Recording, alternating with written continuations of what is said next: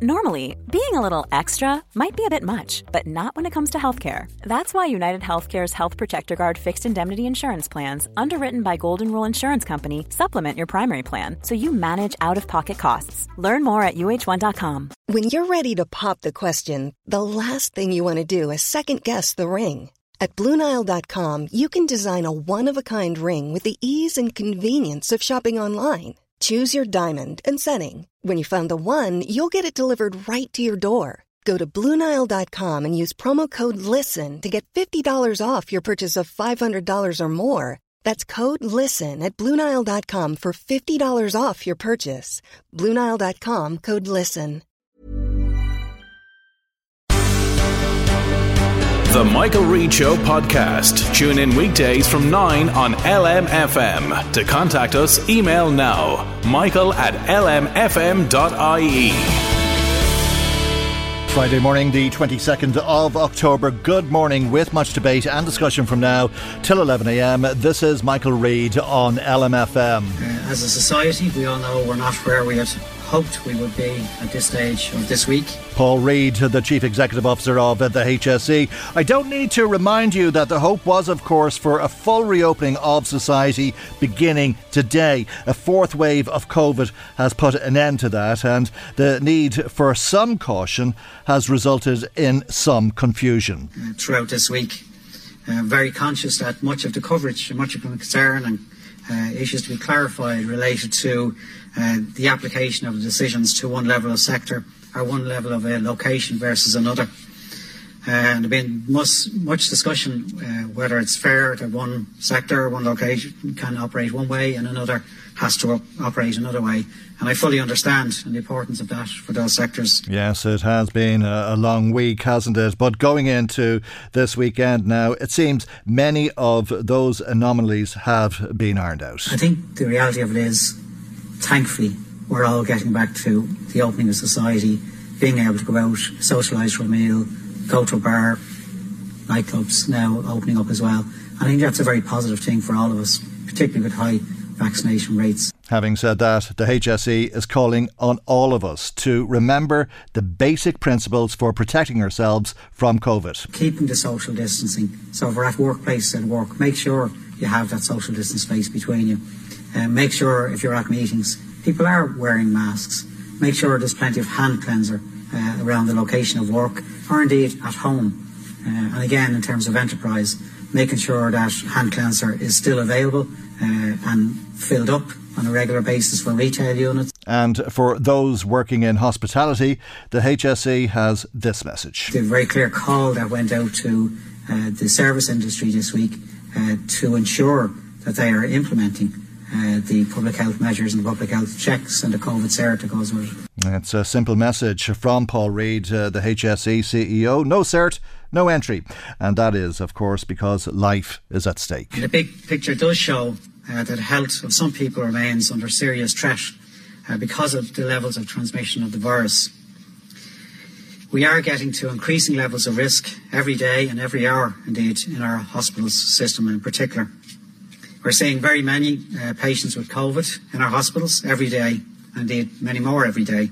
In some cases, uh, unfortunately, there are still people dying with this disease. That's the reality of it. Uh, but let's uh, look forward to, to, the weekend. Mark McGowan of Peggy Moore's Pub and Scholars Town House Hotel in Drogheda joins us. Mark is the president of uh, the Restaurants Association of Ireland. Good morning to you, Mark, and thank you indeed uh, for taking the time, as always, uh, to be with us here on this morning on the program this morning. The guidelines were only finalised last night. Uh, do you know what's expected of you?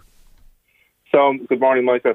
Uh, that's actually the 34th Amendment, believe it or not, to the guidelines. I had a good look through them last night. So, the last 19 months has been we've we've been working through change the entire process, and we've done everything we've had to do in terms of uh, being compliant, making sure we're we're up to date consistently. Our staff are up to date, and this so this is no different. So our tables are gone from a six to a ten which is very much welcomed because logistically it's very difficult to manage tables of six. And most important, multiple table bookings. We're able to plan for Christmas now. We with with the hope of being able to get a few Christmas parties mm. in, and we can have a max table of ten. Yes, there's still personal responsibility and self responsibility from the customer to make sure that they're they're wearing masks when walking around venues. Um, cert checking still very important as well because, uh, as we just heard there from Paul Reid, people are still dying from this disease. So we have responsibility as business owners to make sure that uh, we follow through with this and we are compliant. We do check the certs, check IDs, and um, make sure that uh, we do everything that we need to do to make sure we, we finally get out of this, hopefully in January. Okay, so you could take a, a booking for Christmas Eve for 100 people, 10 tables of 10, or for 200 people, but once they're in, tables of 10, in other words.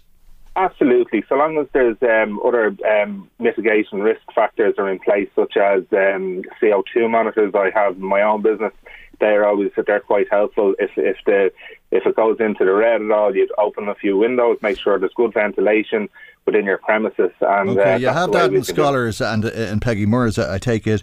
Uh, does every pub and restaurant have one of these monitors?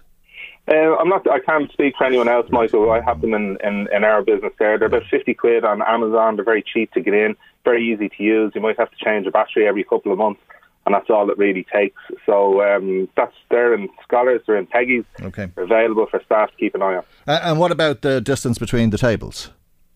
So the minimum distance is, is uh, or the guidance is one meter generally you wouldn't have much more than a, a like a, you would be around the meter anyway. I don't see a huge amount of change with that. Yeah. If there's children involved, we still keep it around two meters. Okay. Um, but mm. in, in general, around one meter. But you can have more uh, at a table. It can be 15 if uh, it includes children, can it? Yes, you, you, can have 10 adults and a maximum of 15. That includes the five that are under 18. Mm. So um, it's brilliant because it, it, it, enables families to get out now. Like it's it's more options to people we've had a huge amount of people that just they just didn't feel comfortable splitting tables up. So this is uh, this is a good thing for business.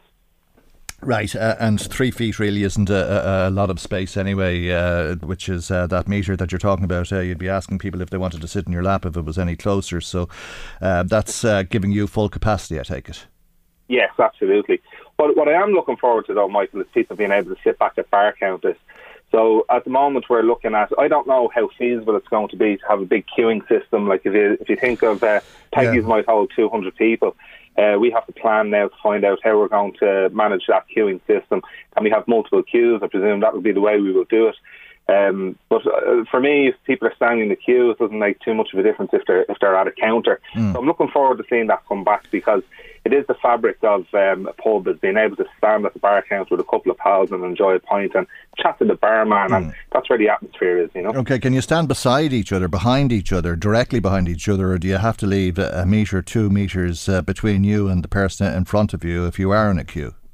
I haven't seen that right. um, in the guideline. It hasn't. There's no specifics on that. But okay. I presume if people are walking around a nightclub and dancing together and socialising that mm. way, well, then I, I can't imagine there'd be too much social distancing going on in queues. Okay, but the and personal responsibility comes the, in. The idea is uh, that you go, you queue, you go up to the bar, you get your drink, uh, and and then you sit down uh, again.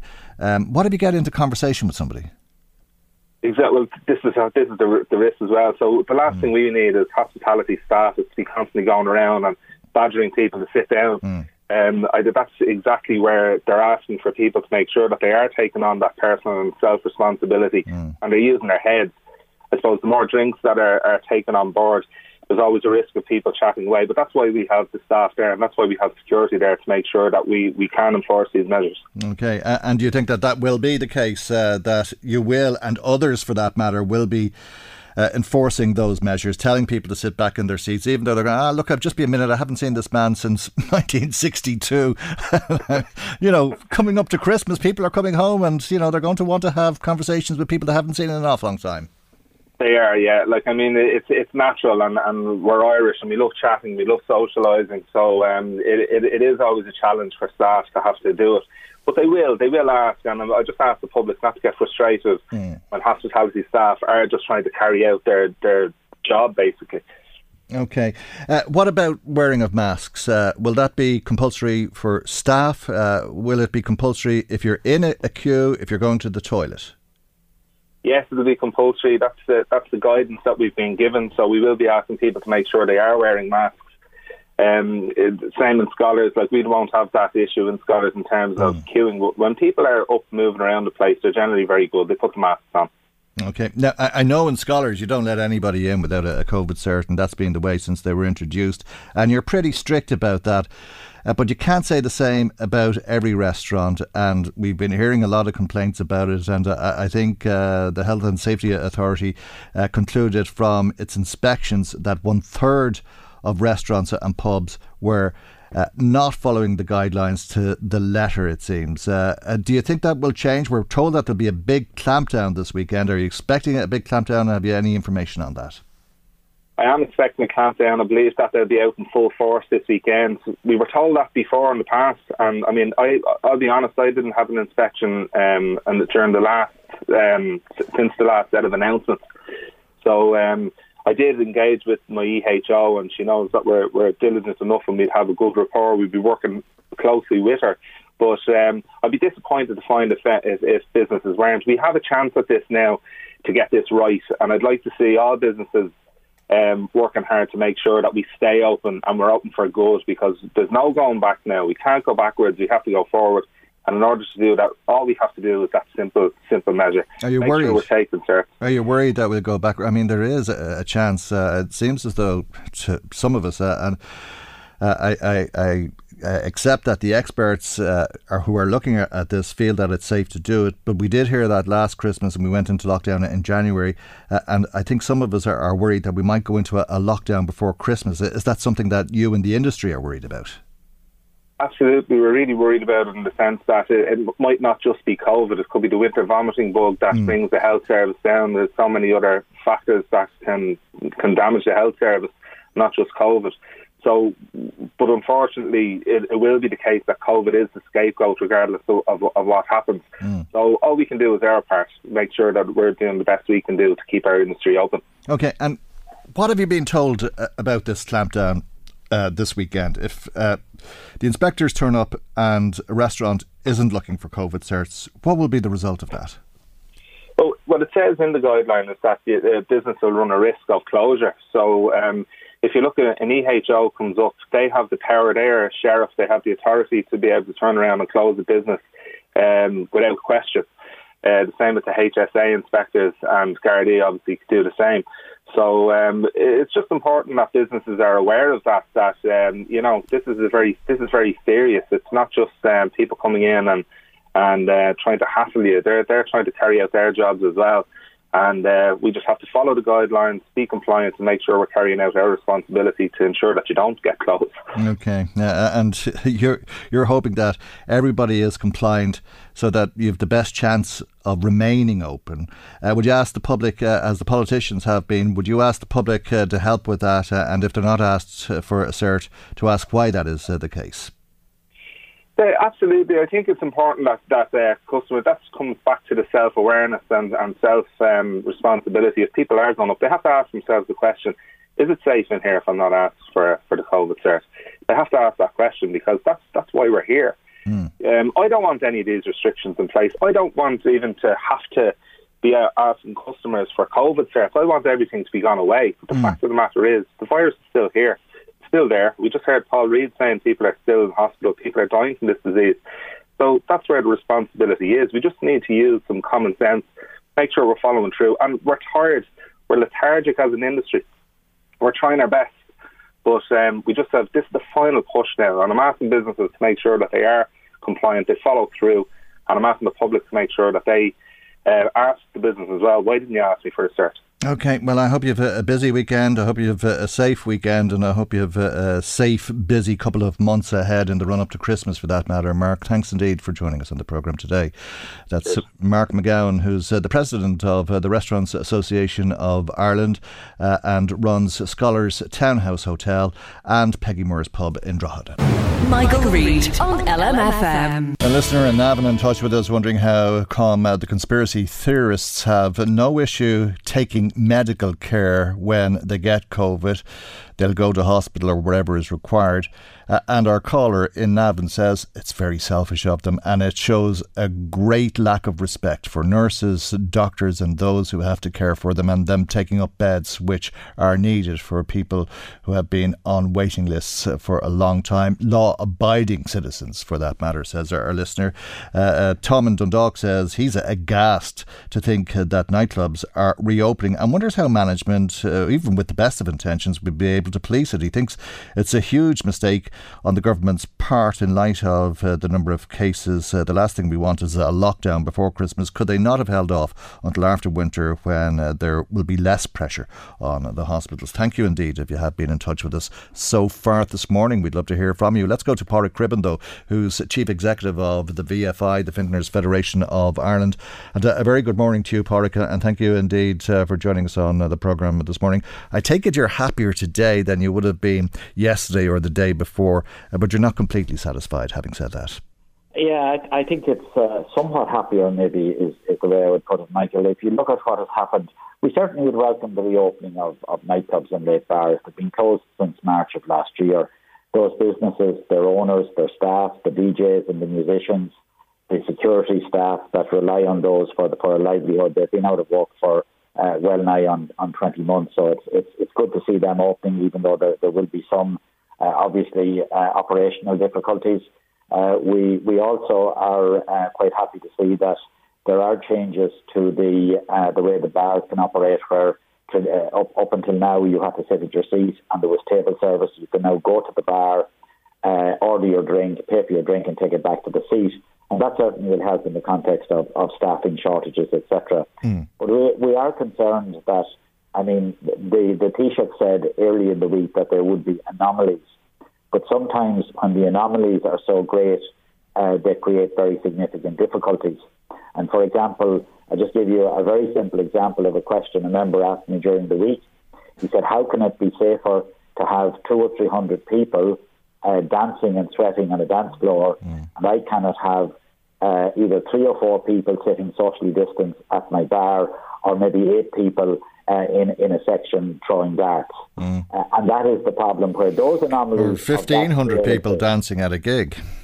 Correct, mm. and, and, the problem is that it makes compliance when the rules are so crazy yeah. and so crazily uh, different.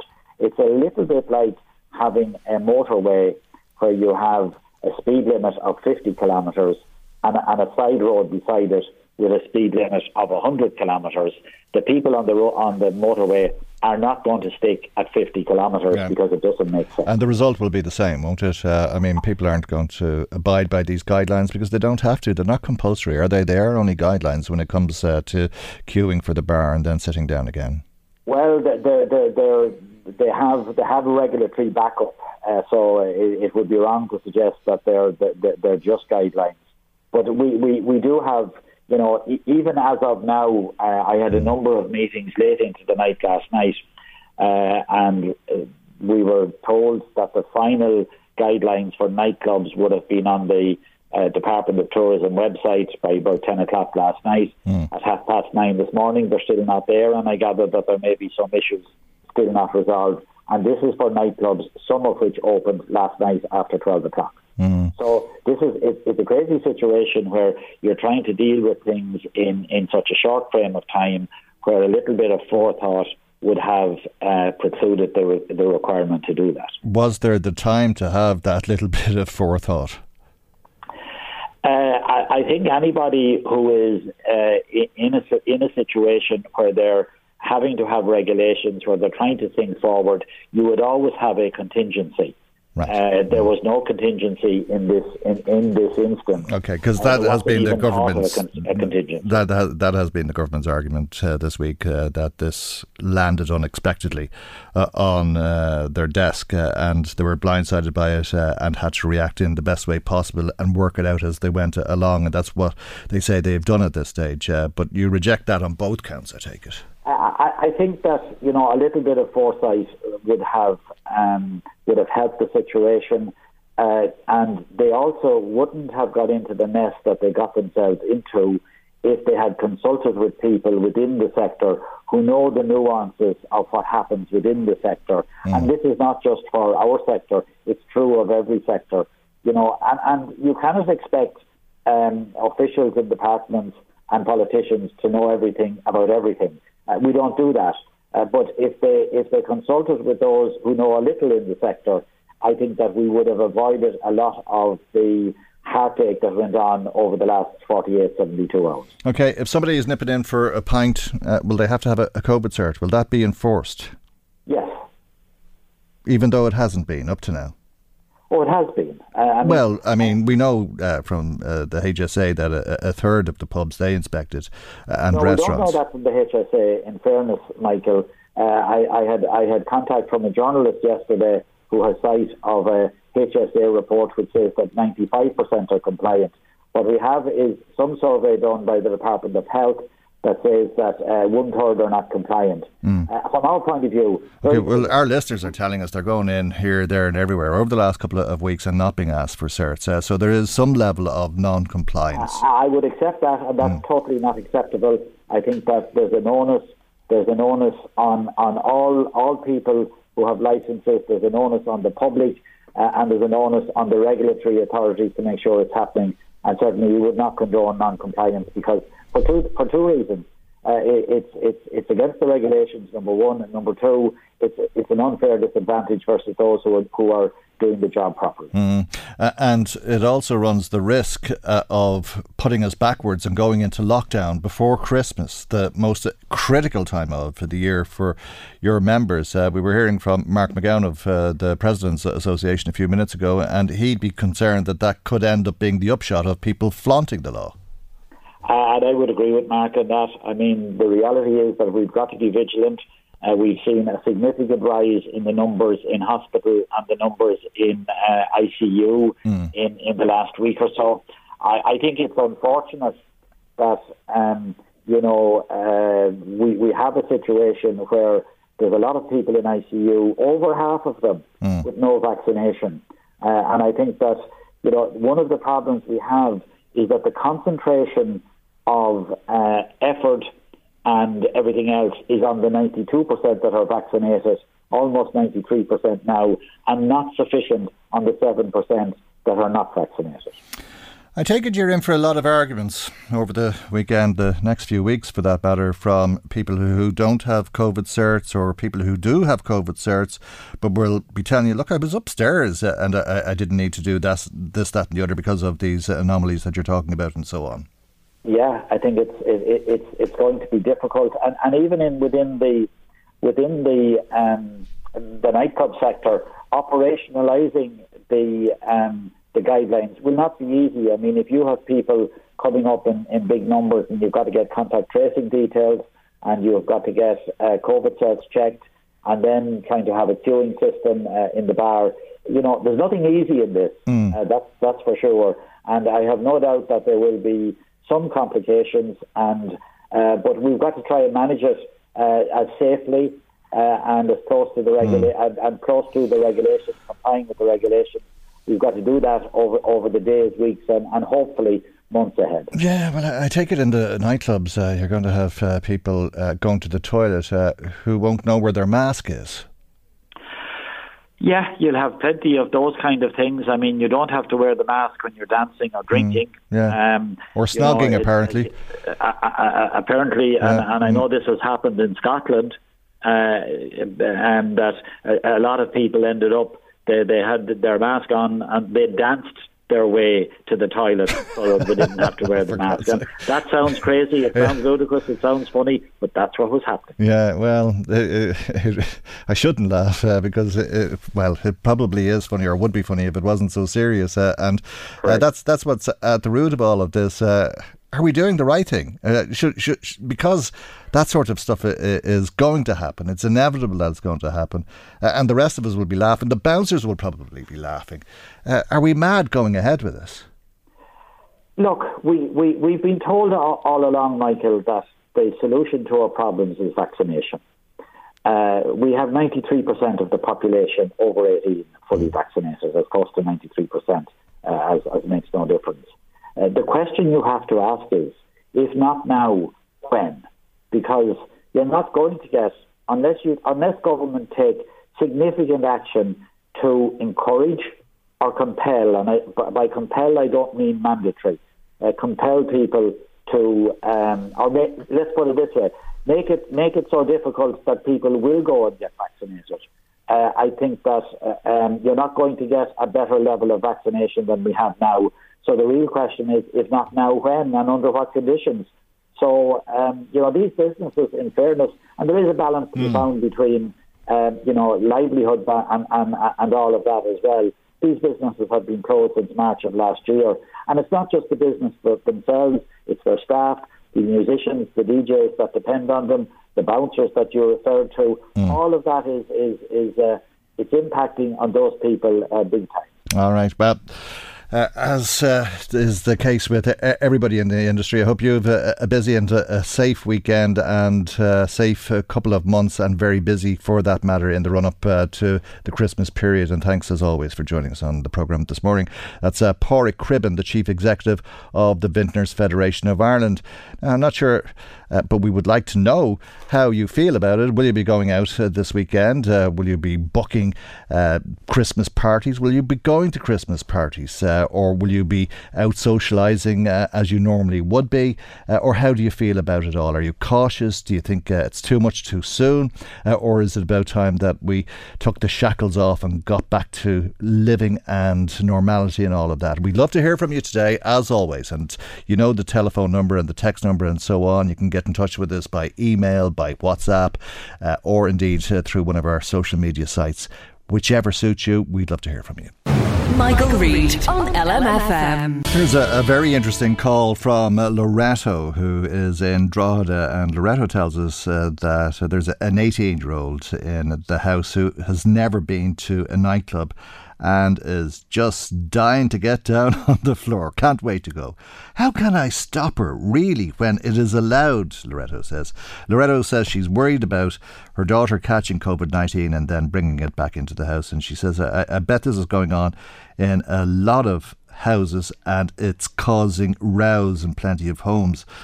It's uh, interesting, as I say, uh, to me, because it's the first I've heard uh, of uh, that situation. I haven't heard anybody uh, fighting with their children about where they should or shouldn't be going. Uh, but maybe that is uh, the case for some of our other listeners. But thanks for sharing that with us, Loretto. We are hoping to hear that sort of experience from people this morning. Uh, but one thing I do know is that Peter won't be going to a nightclub. Uh, Peter won't be going to a pub. Peter won't be going to a restaurant. Uh, Peter, uh, I, would say Peter spent 25 minutes writing his text to us. Uh, it's probably uh, an A4 page long. but he's saying things like that actually the reason people are in hospital is from side effects from the jab. Oh, did you ever? Uh, thanks, Peter. Uh, we won't be reading your text uh, because it's very, very silly. Uh, and as I say, uh, you won't be going to the pub, you won't be going to the restaurant, you won't be going to a nightclub, uh, and you probably won't even be allowed into nursing homes, as we'll be hearing later in the programme, because you'll need a, a COVID cert uh, and doing um, the right thing. Uh, I actually had a, an email from somebody yesterday asking me uh, to look at a, a website, one of these peer reviewed data, and to get the other side of the story, which is that all of this stuff about vaccines is wrong COVID is made up. And I looked it up, some television presenter in America who's spouting nonsense and has been for years all sorts of conspiracy theories. Where are people getting this stuff? We're talking about normally intelligent people who are coming up with all of this stuff. It's incredible. Anyway, the good news is, uh, according to the pubs and the restaurants, as we heard on the programme this morning, uh, those who don't have COVID certs are going to be kept out this weekend and for the foreseeable future. That seems to be the word from the industry, and I think that will be welcomed by most people who would be concerned about mingling with them. Uh, and here's a message to that effect from the Chief Medical Officer Dr. Tony Holohan. We have seen within the hospitality sector guidance developed that's been applied to bars and restaurants. There hasn't been universal uh, uh, compliance with that. We know from the SAM data that we have available to us that a half, or sorry, a quarter to a third of bars and restaurants aren't checking necessarily for COVID passes. Uh, but many, many restaurants and bars have been effectively implementing these arrangements and deserve credit for that and have contributed to limiting transmission and risk for the people they serve and for the, for the people that they employ. Uh, and there's no reason to believe that the nightclub sector can't be the same. It can't be, as it were, a free for all within that particular sector. Uh, um, we're all, I think, just about able to remember what the, a nightclub uh, experience is, is like. Uh, and we know that it does carry the kinds of um, risks of, of, easy transmission of the virus. But as I say, uh, if the sector, uh, in its responsible approach to reintroducing uh, that particular activity in individuals who use that, are mindful of and adhering as much as possible to the basic protections, we can minimise the risk of transmission in those environments. That's why, as I say, basic ranges, including in particular the, the COVID pass and strict adherence to ensuring that only people who are vaccinated and obviously people then who are not symptomatic in the first instance attend and comply with all the measures that are in place within those. Okay, interesting. Don't let somebody in if uh, they're sneezing at the door, uh, and certainly don't let them in if uh, they don't have a, a COVID cert. Uh, that's uh, Dr. Tony Holohan. We'll hear more from the CMO in a moment about kissing. Now, uh, let's go to Joe. Joe was texting us this morning, and he's sick of what he says is a ridiculous cop out phrase. If not now, when? Uh, we heard Padraig Cribben say that a, a, few moments ago, the VFI saying if we can't reopen now, when can we reopen? Uh, and Joe says that the when is when we have far more manageable cases and hospital levels. That's when. But it, it's certainly not now. The other ridiculous phrase is we were promised the vaccines would enable reopening. Uh, Joe has put that in inverted commas. And he says that clearly isn't the case now, as vaccines are showing themselves to be far weaker than first thought. Your last contributor, that's Padraig Cribben again, even said both phrases, and Joe says that was cringy. Now, if you're going to a nightclub tonight, um, will you be comfortable doing all of those things? Uh, will you be comfortable kissing somebody? Or would you be comfortable being kissed? Well, I mean, individuals will make their own individual decisions. I think what's important, so I'm not going to get into the, to, to, to uh, dictating for individuals what individuals choose to do in, in, in that context. Overall, the measure, the, me, the sorry, the, the message has got to be that, that effective compliance with the measures uh, that are recommended and, uh, uh, is what will get us out of this. And individuals need to make their own individual risk assessments and their own decisions around how they they they uh, they manage and mitigate the risk to themselves and the risk to others. And the evidence is when we when we put our shoulder to that wheel as a population all the way through the pandemic, each time that we've needed to do that, we've been able to turn around these patterns of transmission, and we remain optimistic about that. I suppose it's a, a little bit like uh, that old one. Are you dancing? Uh, no, it's just the way I'm standing. Uh, it's down to you as to whether you're going to do it uh, or not, and it depends on who's asking. Anyway, that's the uh, dep- uh, that's the chief medical officer, Dr. Tony Holohan. Michael, Reade on LMFM. Now we're going to go back uh, to what appears uh, to have been an ongoing saga with uh, the next phase of the Bryanstown Woods development in Drogheda. Fergus O'Dowd, Fine Gael TD, is on the line, and a very good morning to you. Thank you indeed for joining us. we heard that Houses in this phase were being delayed by at least five months, wouldn't be completed until February because of a problem with electricity. The developer was blaming ESB. ESB networks say that it's to do with site, safety issues. Uh, but I believe there's a development this morning. There is, yes. I received a letter last night from the ESB, an email which uh, we sent on to Maggie Durr, which basically very clearly says that there is no application before the ESB uh, for the address of Bryanstown Woods that hasn't been completed. So they, they have nobody has a request before the no builder has got onto them to say that they have met the standards uh, so that they can then connect. Now, if such a letter were received, an application was received, it can take three to four weeks for that to happen. Uh, for them to do the legal and the, the due process on that. So it's really black or white, Michael. Either the developer applies for the connection or he doesn't. There is no application currently before the ESB, full stop. So what that means is that all of my constituents who are waiting may have to go again through the process of reapplying further loans for another six months. Uh, and as you said yourself in the outset there, there could be further and other delays, which may mean they may even have to do that again, which is absolutely disgraceful. Right. So the answer is to you see, the problem is that the health and safety regulations are legal. Mm. The ESB must must must insist on them being fully complied with. Otherwise, if there's an accident, they're liable. So mm. the builder has to do the work, to their satisfaction. It's a legal satisfaction. Mm. It's not. It's not John mightn't like the look of the the colour of the wood or the stone or whatever.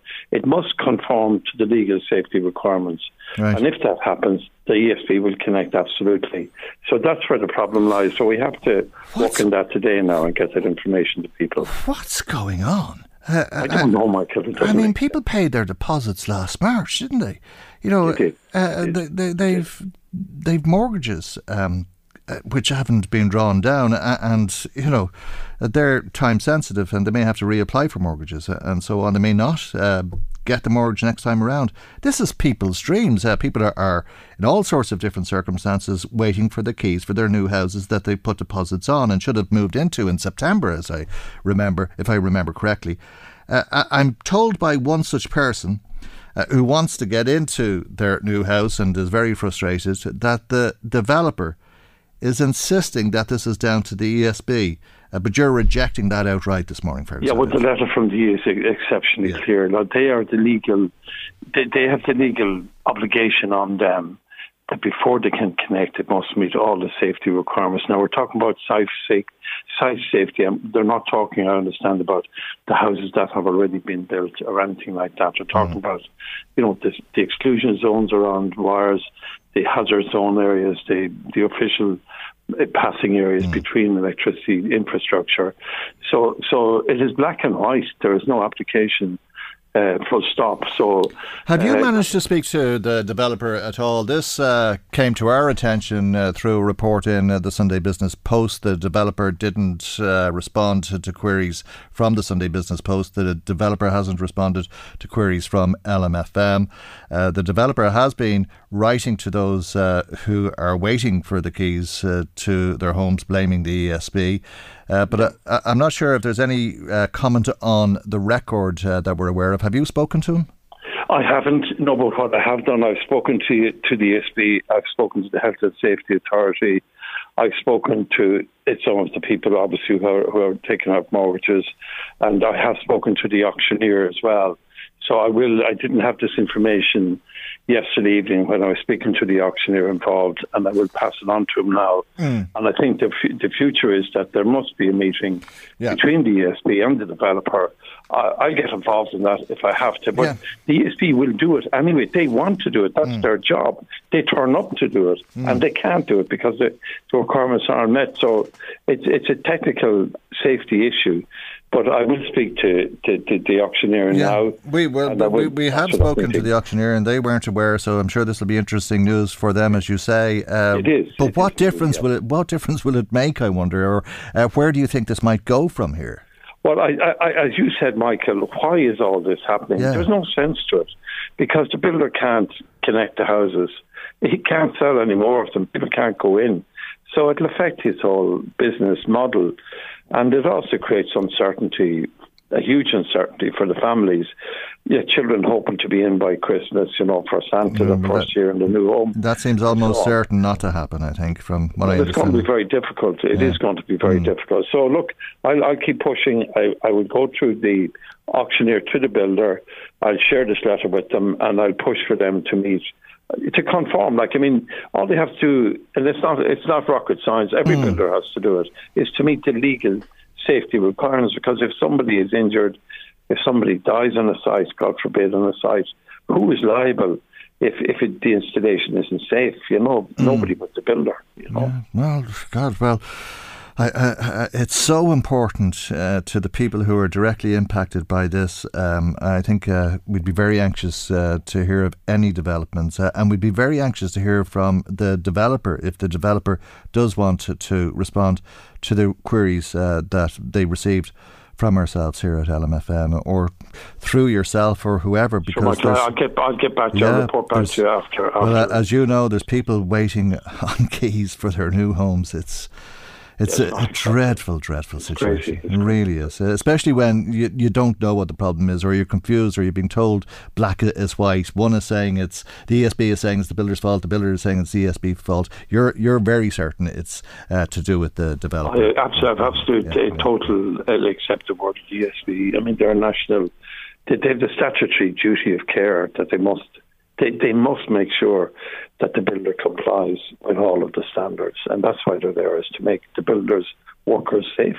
That's okay. what they're there for. All right. Uh, I'd like to return, if I, I, can, to an issue that you sure. discussed with us earlier in the week and the implementation of yep. uh, the Geiran report, uh, which is to uh, deal with a, an awful lot of uh, the way we live in this part of the world, most specifically in Drogheda, but its environs and generally across uh, the northeast to deal with uh, the gangs and the drugs and so on, but also to change the course that young people take in their lives so they don't end up in that situation. That's uh, a general summary of uh, what these recommendations will do if they are to be implemented. There's some 70 of them, and we're waiting and waiting, uh, as we discussed earlier in the week. But it, it's an issue that was debated in the Dáil yesterday. Yourself and Peter Fitzpatrick putting questions uh, to Minister Heather Humphreys. Uh, and you had uh, a few specific issues that you raised with the Minister. Maybe we'll just listen to a little bit of your contribution in, in the Dáil yesterday. And I acknowledge that what I said earlier on a fantastic job, not just a good job, a fantastic job from the local Gardaí and the Department of Justice. There needs to be improvement on communication now between, as you say, the HSE and the Red Door. Action speaks louder than words from the HSE and not from you, Minister. The other issue is that we need community reps on the implementation board. I've looked at the North Inner City partnership, which is like to draw the, to draw the situation.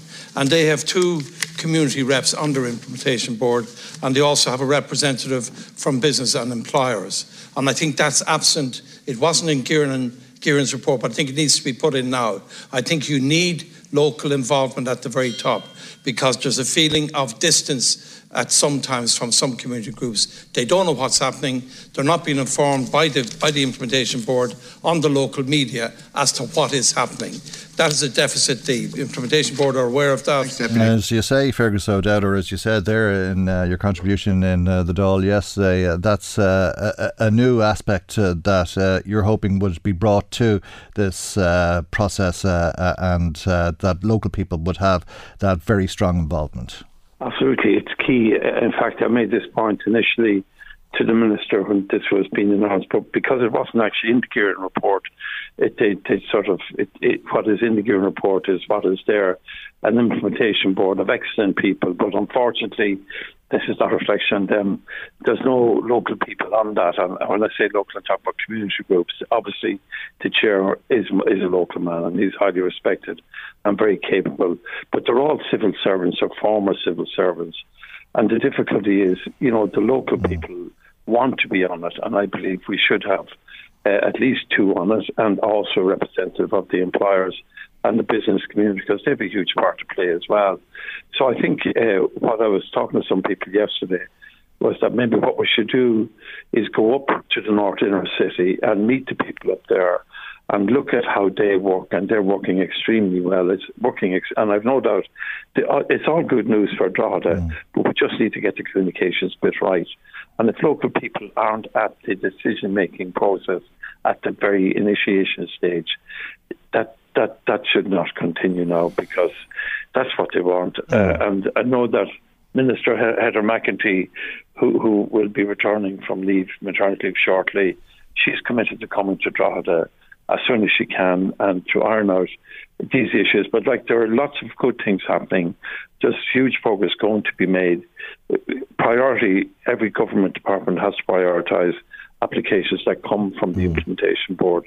So I'm very confident that it will go very well, but we just need to, to fine tune local uh, voices and local input. And Michael Media, like yourself, need to be informed regularly as well. Mm, the minister didn't uh, respond to that suggestion, uh, I don't think, uh, and she nodded, Michael. She, what? she nodded her head. Uh, Say that again. Sorry.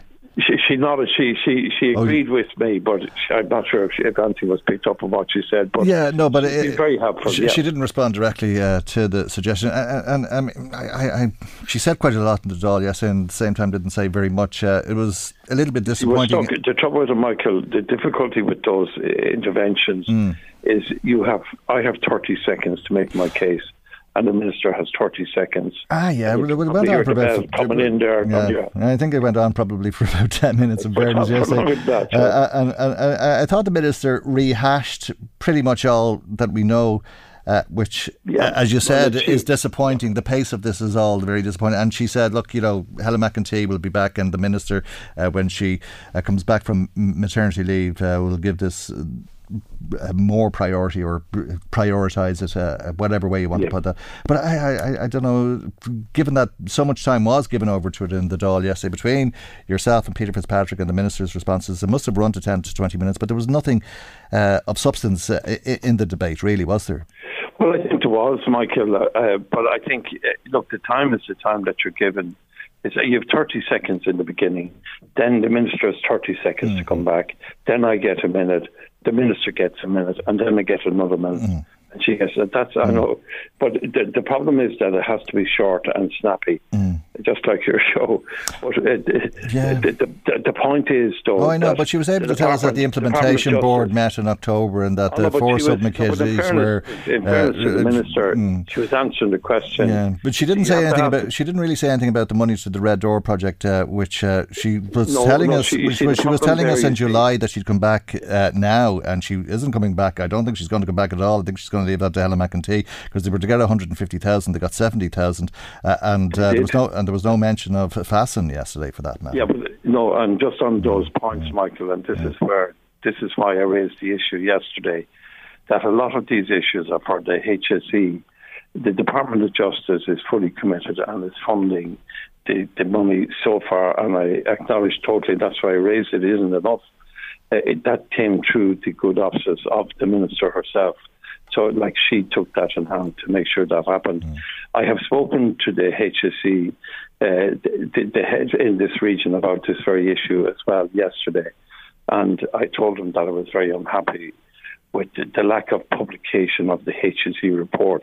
What, what, the departments are saying, until the HSE publish their strategy, they've done an analysis of the services. And we all know that they're not doing the services in Drogheda. So the analysis really, uh, if the, if the HSE were doing the work, there would be no need for the red door, and and the deficit is there.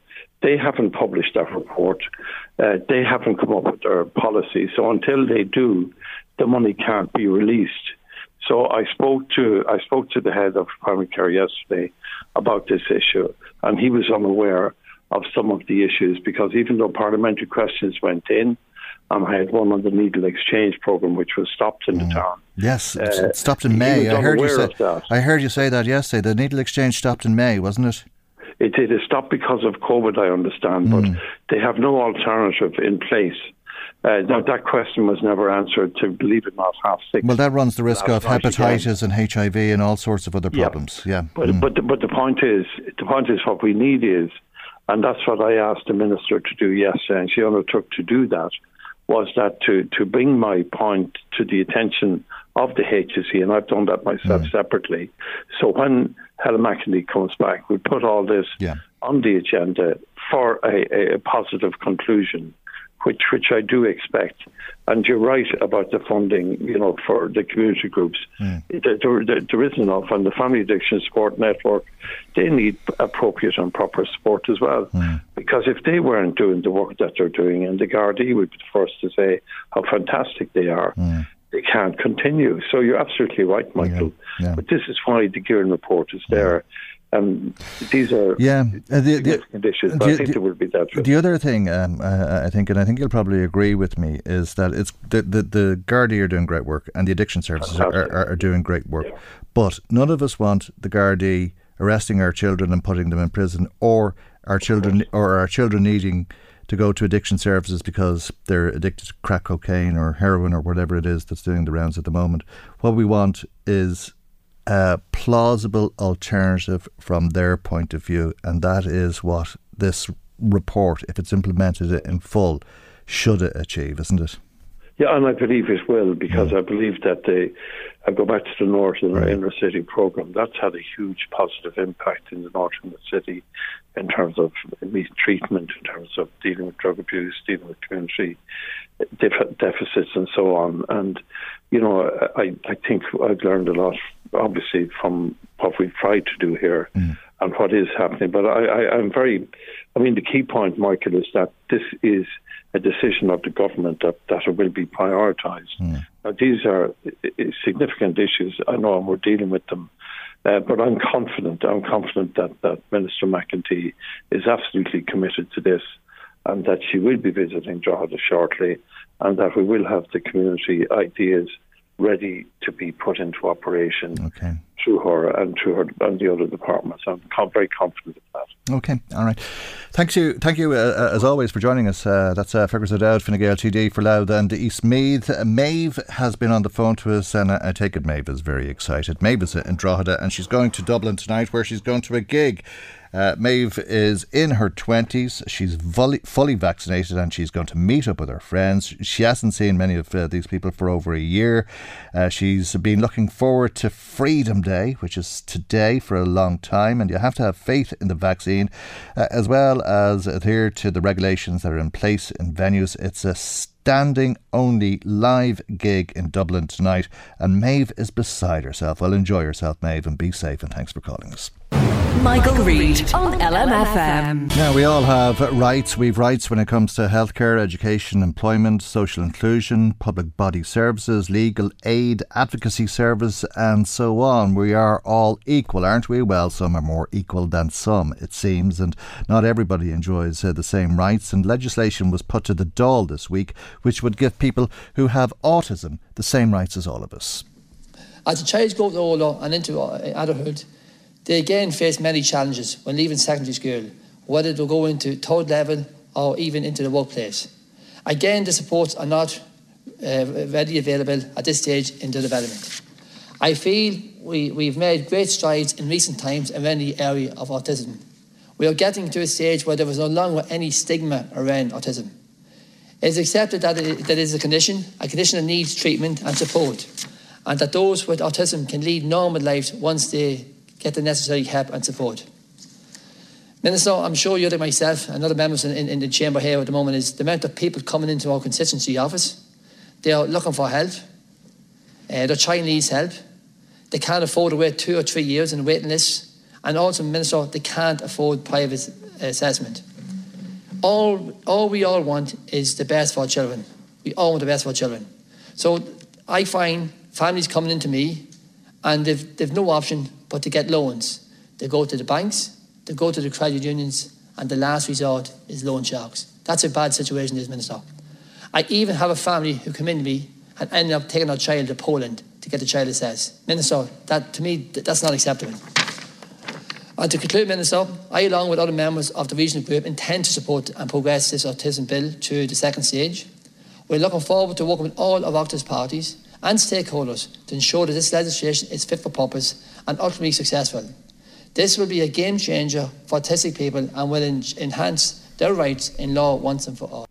Some incredible stories there, and legislation which hopefully would put an end uh, to those stories. That's Peter Fitzpatrick, Independent TD for Louth and East Meath, uh, who joins us on the line. A very good morning to you, Peter, and thank you indeed for joining us.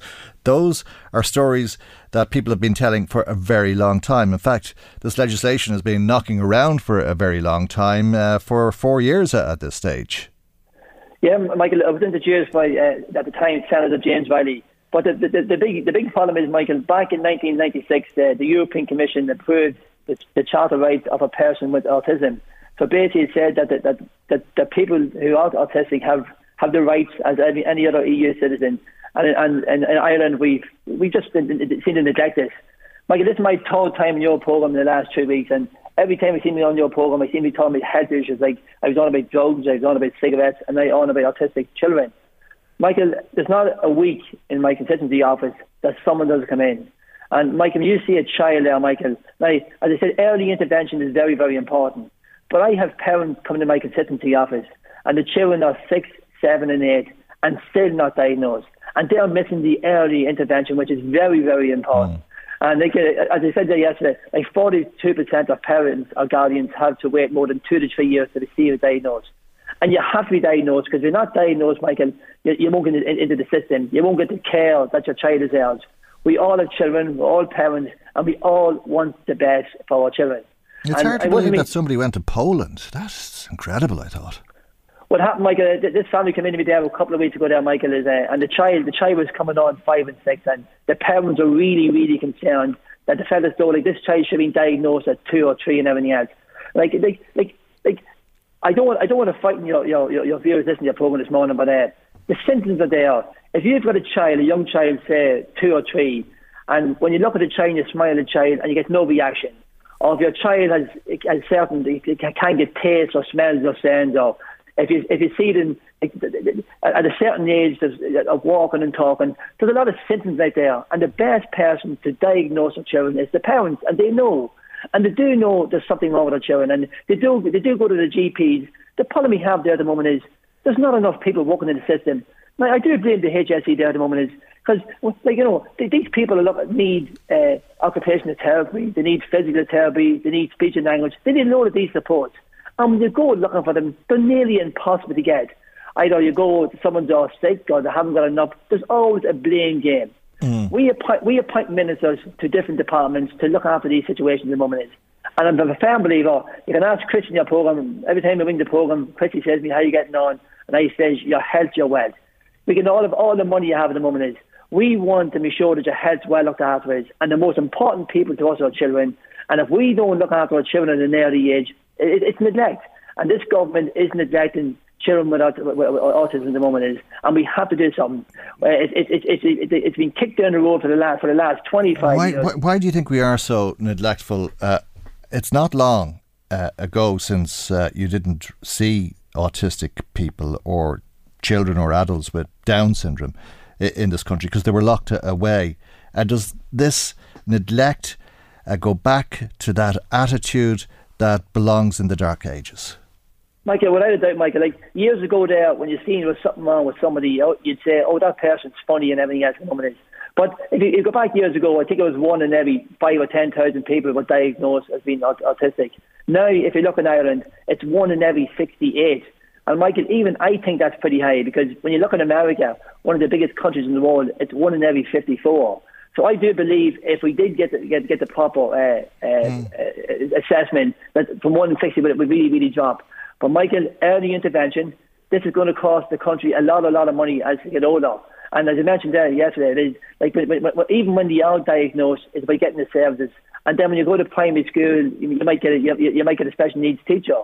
Then you go to secondary school, you mightn't get that. And then you go to third level of workforce.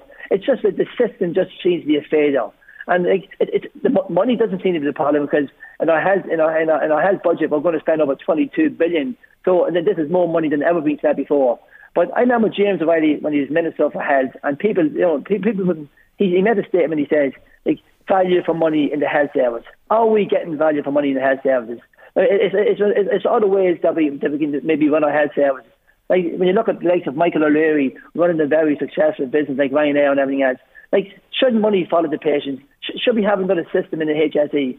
And Michael, like the reason I'm saying this is because I do realise a, lot of families out there at the moment is one in 68. Nearly everybody has experienced a, a child or someone with autistic, and it's about time now.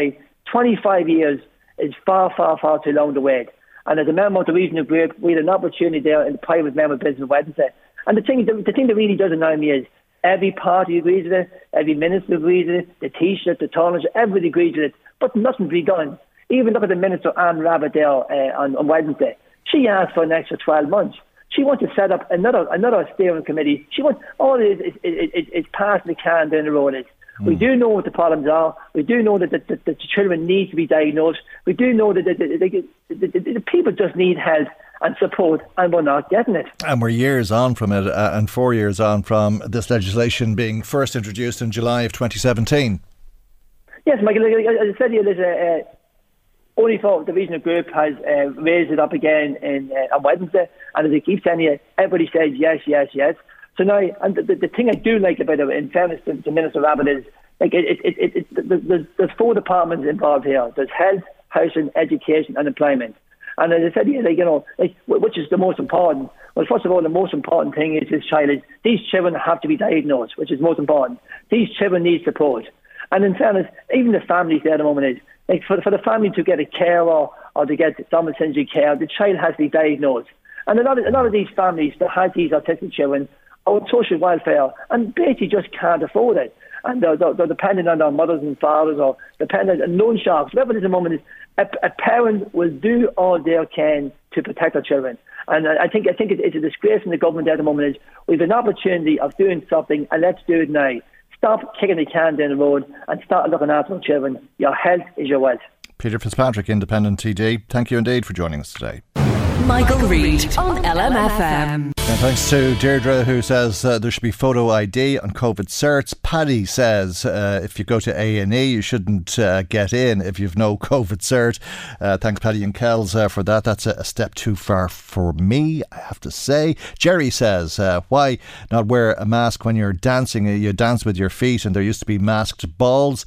another texter in touch saying they're in a pub on Saturday. Nobody was wearing masks, no social distancing. People sitting at the bar and being served there. I wasn't asked for a cert. Don't get me wrong, I'm pro vaccine, staying safe and all of that, but the safe, ideal world that we'd like to live in is the real, is different to the real world. They're two different things. Unfortunately, it's not always practical to do the right thing. Trying to do the right thing would be like Mr. Bean's New Year's Eve party. I know one man who takes COVID very lightly, and I doubt he's jabbed or has a cert or was asked for a cert.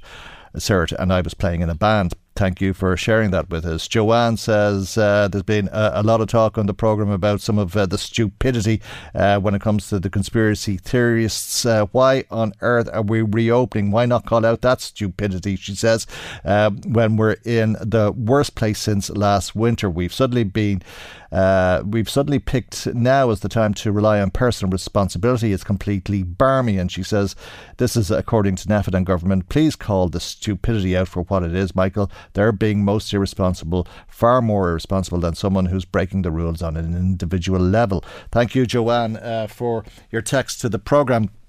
I'm finding it hard to understand, but uh, I think throughout all of this, I've been taking the expert advice. Now, there's a, lot of advice about getting the vaccine, and you may ask yourself, why should I get a vaccine? Uh, the alpha mutation earlier this year had a very devastating imp- impact on us, uh, and likewise now the delta variant, which is even more transmissible than the alpha variant, uh, has had a very significant impact globally and indeed in this country in terms of the incidence uh, of cases in terms of hospitalisation, ICUs, and mortality. Now, thankfully, because of vaccination and, and, because of a very effective, efficient, and well run vaccination programme, um, we have achieved up to 93% vaccination.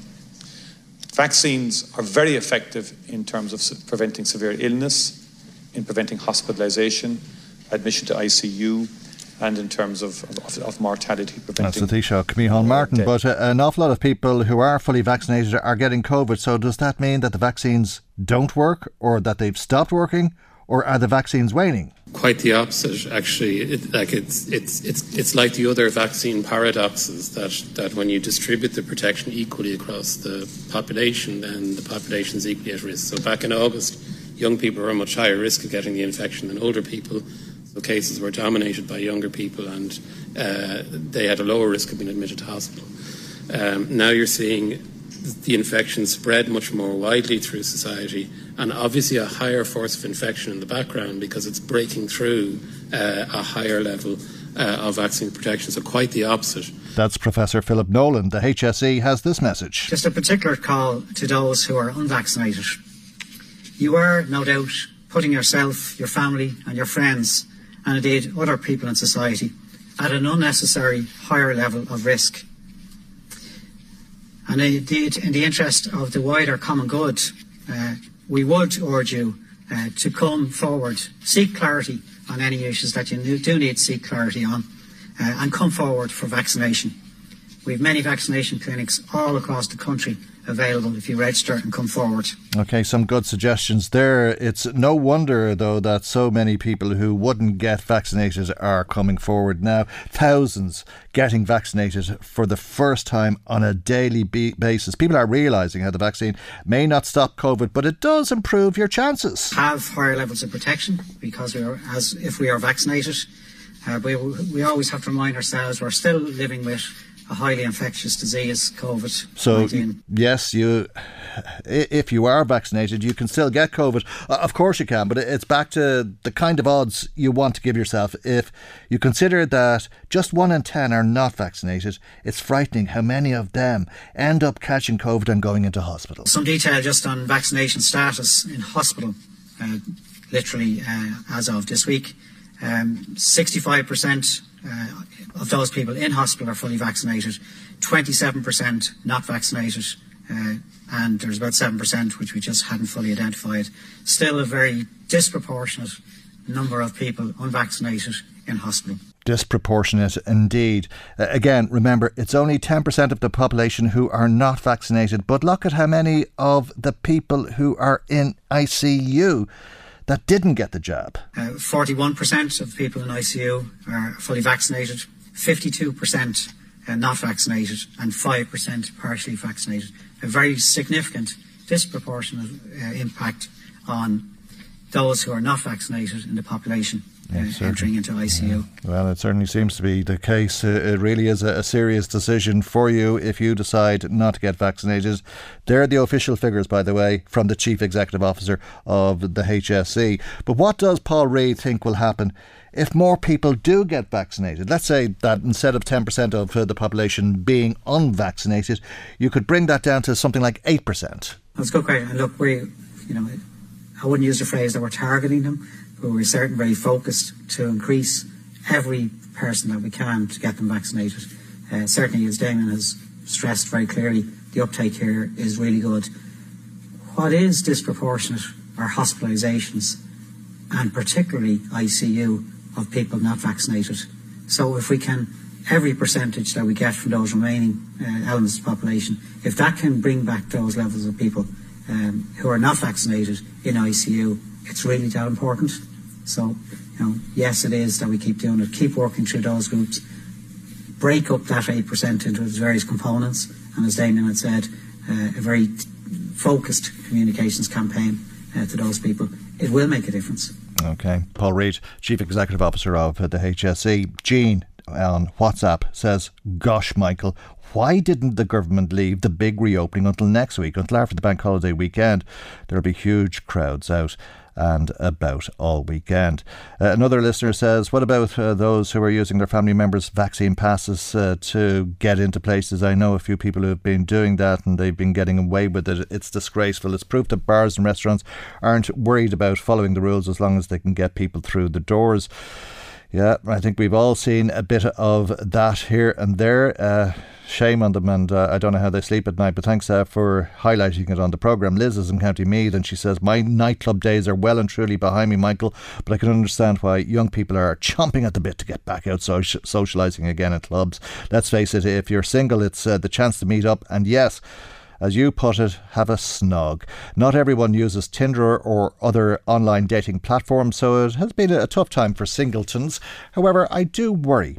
I've family members who are elderly and others with underlying conditions, and even though they are all vaccinated, they are still very afraid of catching COVID because of their vulnerabilities. I realise we can't keep young people curtailed forever, but we need to watch this very closely. And if cases start escalating, the clubs and late night venues may have to close again.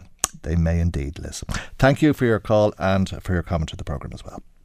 Michael Reade on LMFM. Now, if you're going dancing tonight or if you're going to a, a, gig, you'll be asked for a COVID cert to gain entry, and you'll be going in then to share the space with undoubtedly a lot of other young, strong, healthy people. Uh, if that's the case, uh, if you need a COVID cert to go in and share space with young, strong, healthy people, why is it not necessary to have a COVID cert going in to other places where people are more vulnerable? It's a question that some people have been asking, uh, a question indeed uh, that the Chief Medical Officer, Tony Holohan, seems to be asking. We think it would be important, there was an additional part of our advice that uh, you know, the COVID arrangements, the COVID pass arrangements should apply to people who are seeking to visit uh, hospital environments and they might need to be some uh, particular exceptions to that, and so the HSE is looking at some of the, the detail of how that might be enabled and implemented. It's a measure that's in place in other countries. It seems to me entirely sensible that if we're saying that nightclubs and uh, uh, other risk environments like that would be subject to COVID pass, that visitation uh, in, in hospital and nursing home situations where there are particular vulnerabilities, that's something that should uh, uh, also be added to our to our response. We think it's um, something, the, the, question of visitation, particularly in nursing homes where people, you know, access to loved ones is an important part of, of, of people's um, uh, life experience if they're living in, in, in, those environments. So it's something we need to be uh, sensitive to. Any visitation that's happening should, among other things, uh, require that. As to whether that visitation is safe or not, in general terms, is something that has to be risk assessed in each individual institution. That's uh, the Chief Medical Officer, Dr. Tony Holohan. Let's uh, speak to Tadhg Daly, who's uh, the Chief Executive of Nursing Homes Ireland. Good morning to you, Tadhg. Thanks for joining us. It does seem a reasonable question, doesn't it? Why would you be asked for a COVID cert going into a, a nightclub if you're not asked for one going into a nursing home? Yeah, I mean, absolutely. I, I would uh, agree and concur wholeheartedly with the, the views of the Chief Medical Officer there. We've raised on a number of occasions as an organisation. I mean, it is a tricky balance, obviously, balancing the you know the, the risk of COVID and, and the, the, the rights of, of residents. But um, you know, given uh, that we now know that COVID is is uh, you know rising in the community, then we need to review all of that guidance. In my mind, uh, and that would seem to me to be an, an eminently sensible measure.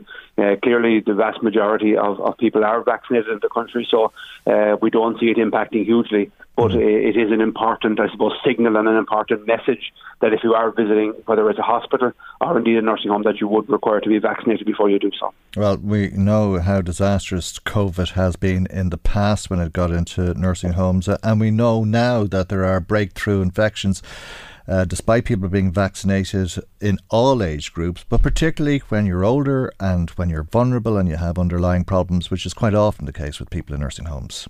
Yeah, absolutely. I mean, we have seen, uh, regrettably, an increase in outbreaks. The good news is, I suppose, is that people aren't as sick uh, and the mortality rate is much, much lower.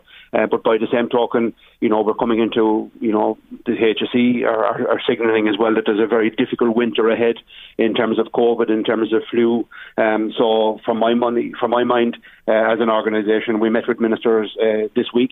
Uh, we're currently engaged with the HSE on an ongoing basis to ensure that we, you know, introduce, uh, you know, reasonable risk-based mm. um, efforts to keep COVID out in the first case and, and minimise the impact of it. So, the, you know, the, the, passports, for example, the, the booster mm. vaccination is, is almost complete now for residents. That's excellent news.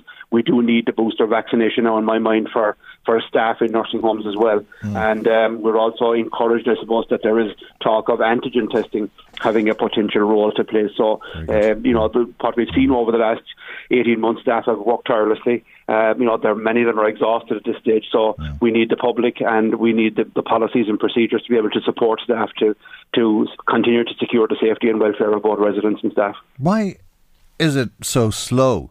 Uh, why why is it taking so long uh, for this to happen? Uh, I, I, mean, this is where people live. This is their home.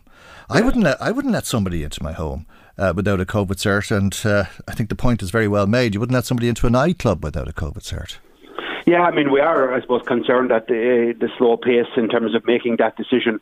Uh, not, not, not. That being said, you know, the fact that the CMO has come out quite strongly on it, we would hope that the, the measure would be introduced uh, sooner rather than mm. later. I mean, there will be exceptions as well because we've known from the outset that visiting is a hugely important part of life in a nursing home. Mm. Uh, so we do need to balance, as I said, the risk of COVID and and the, you know the rights of residents as well. But um, for for me, as I said, no more than yourself and the CMO, I think it is a very very uh, you know mm. straightforward measure and uh, basic basic measure to protect uh, the residents, uh, but not just the residents, uh, because I mean the, the, people who are visiting, you know, they want to go in and see their mother and their father for the most part, and generally are related or are old friends or whatever the case may be. Uh, yes. And many of them feel obligated, they are obligated. Uh, to go and visit their parents, as uh, the case may be, and uh, they're they're going into an environment which may not be safe because, you know, you'd be safer going into a nightclub. Yeah, no, absolutely. Uh, look, I, I think we know now that the, the, you know the winter is going to be, uh, I guess, say, exceptionally challenging. So every measure that we can put into play, given what we know mm. now, I mean, we're you know 18, 19 months into the into the pandemic. We thought at this stage we'd be in a much better place. Clearly, we're not. And the next number of weeks, we're hearing there's going to be a spike in cases. So uh, all of those measures need, need to be, you know, today, 22nd of October was going mm. to be the day when we were relaxing all of these restrictions. Clearly, we're not in that we're not in that position, unfortunately. So the serial testing, the antigen testing, national rollout, the booster uh, vaccination for for uh, for staff is important, and absolutely the, the COVID certificate uh, is a prerequisite for many sections of society. Uh, so it would be Um, eminently sensible to introduce it for both hospitals and nursing homes. And should it be for everybody in the nursing home? You know the next question. What about the staff? Uh, if Yes. Abs- Absolutely. I mean, we've also had that discussion with government around the notion of, of mandatory vaccination. Um, we've seen it introduced in other countries. Uh, and again, you know, I'm not an expert in this area, but what we do need to ensure is that if, if appropriate, uh, I personally would support mandatory vaccination, uh, but we do need to be careful as well that uh, I suppose there are some people who are not in a position to take the vaccine, um, you know, by virtue of their, their maybe their condition. Um, so, you know, we, we do need to to balance that as well. But uh, absolutely, the, the high take up is very encouraging. There are some pockets of the country, uh, both in hospitals and nursing homes, where staff have not taken the vaccine, and I can assure you that. Uh, individual operators are working very, very hard to engage, inform, and, and to, as it were, win people over. Uh, so that they can see the benefits of vaccine. You know, I suppose what we've seen is that when people get sick, the vast, vast majority of those in ICU now are those who haven't been vaccinated. So on the one hand, people trust science and trust uh, medicine when they get sick and, and present to hospital. What we're asking them to do, I suppose, is to trust the science, uh, trust the experts, and take the vaccine. And that's the message loud and clear from all of us across society, but particularly those in, in, in health and social care. Okay, thank you, Tadhg. Uh, and, uh, uh, I'm sure just before you go, you'd ask people if they haven't been vaccinated or aren't COVID immune, if they haven't got a COVID cert, not to visit people in nursing homes. Absolutely. I mean, what we have at the moment is people are, you know, if they have any symptoms, absolutely they should come nowhere near a nursing home. And clearly, as well, uh, we would inc- we would at this point in time, uh, members are already asking for people to, to show the vaccination passport. Oh, good. We would like we would like it to be introduced on a national basis. Oh, very good. That's great news. Tadhg, thank you uh, for joining Thank us on the programme this morning. Tadhg Daly, Chief Executive of Nursing Homes Ireland. That's our programme for this week. Going into the long weekend, we hope you've a, a good one, and we'll see you for our next programme on Tuesday morning, God willing, at 9am on LMFM. Good morning, bye bye. The Michael Reade Show podcast. Tune in weekdays from 9 on LMFM. To contact us, email now michael at lmfm.ie. It's that time of the year. Your vacation is coming up. You can already hear the beach waves, feel the warm breeze, relax, and think about work. You really, really want it all to work out while you're away. Monday.com gives you and the team that peace of mind. When all work is on one platform and everyone's in sync, things just flow wherever you are. Tap the banner to go to Monday.com. When you're ready to pop the question, the last thing you want to do is second guess the ring. At Bluenile.com, you can design a one of a kind ring with the ease and convenience of shopping online. Choose your diamond and setting. When you find the one, you'll get it delivered right to your door. Go to Bluenile.com and use promo code LISTEN to get $50 off your purchase of $500 or more. That's code LISTEN at Bluenile.com for $50 off your purchase. Bluenile.com code LISTEN. Hey, I'm Ryan Reynolds. At Mint Mobile, we like to do the opposite of what Big Wireless does. They charge you a lot, we charge you a little. So naturally, when they announced they'd be raising their prices due to inflation, we decided to deflate our prices due to not hating you. That's right. We're cutting the price of Mint Unlimited from $30 a month to just $15 a month. Give it a try at mintmobile.com slash switch. $45 upfront for three months plus taxes and fees. Promo for new customers for limited time. Unlimited more than 40 gigabytes per month. Slows. Full terms at mintmobile.com. A lot can happen in the next three years. Like a chatbot may be your new best friend. But what won't change? Needing health insurance. United Healthcare Tri Term Medical Plans are available for these changing times. Underwritten by Golden Rule Insurance Company, they offer budget friendly, flexible coverage for people who are in between jobs or missed open enrollment. The plans last nearly three years in some states, with access to a nationwide network of doctors and hospitals. So, for whatever tomorrow brings, United Healthcare Tri Term Medical Plans may be for you. Learn more at uh1.com.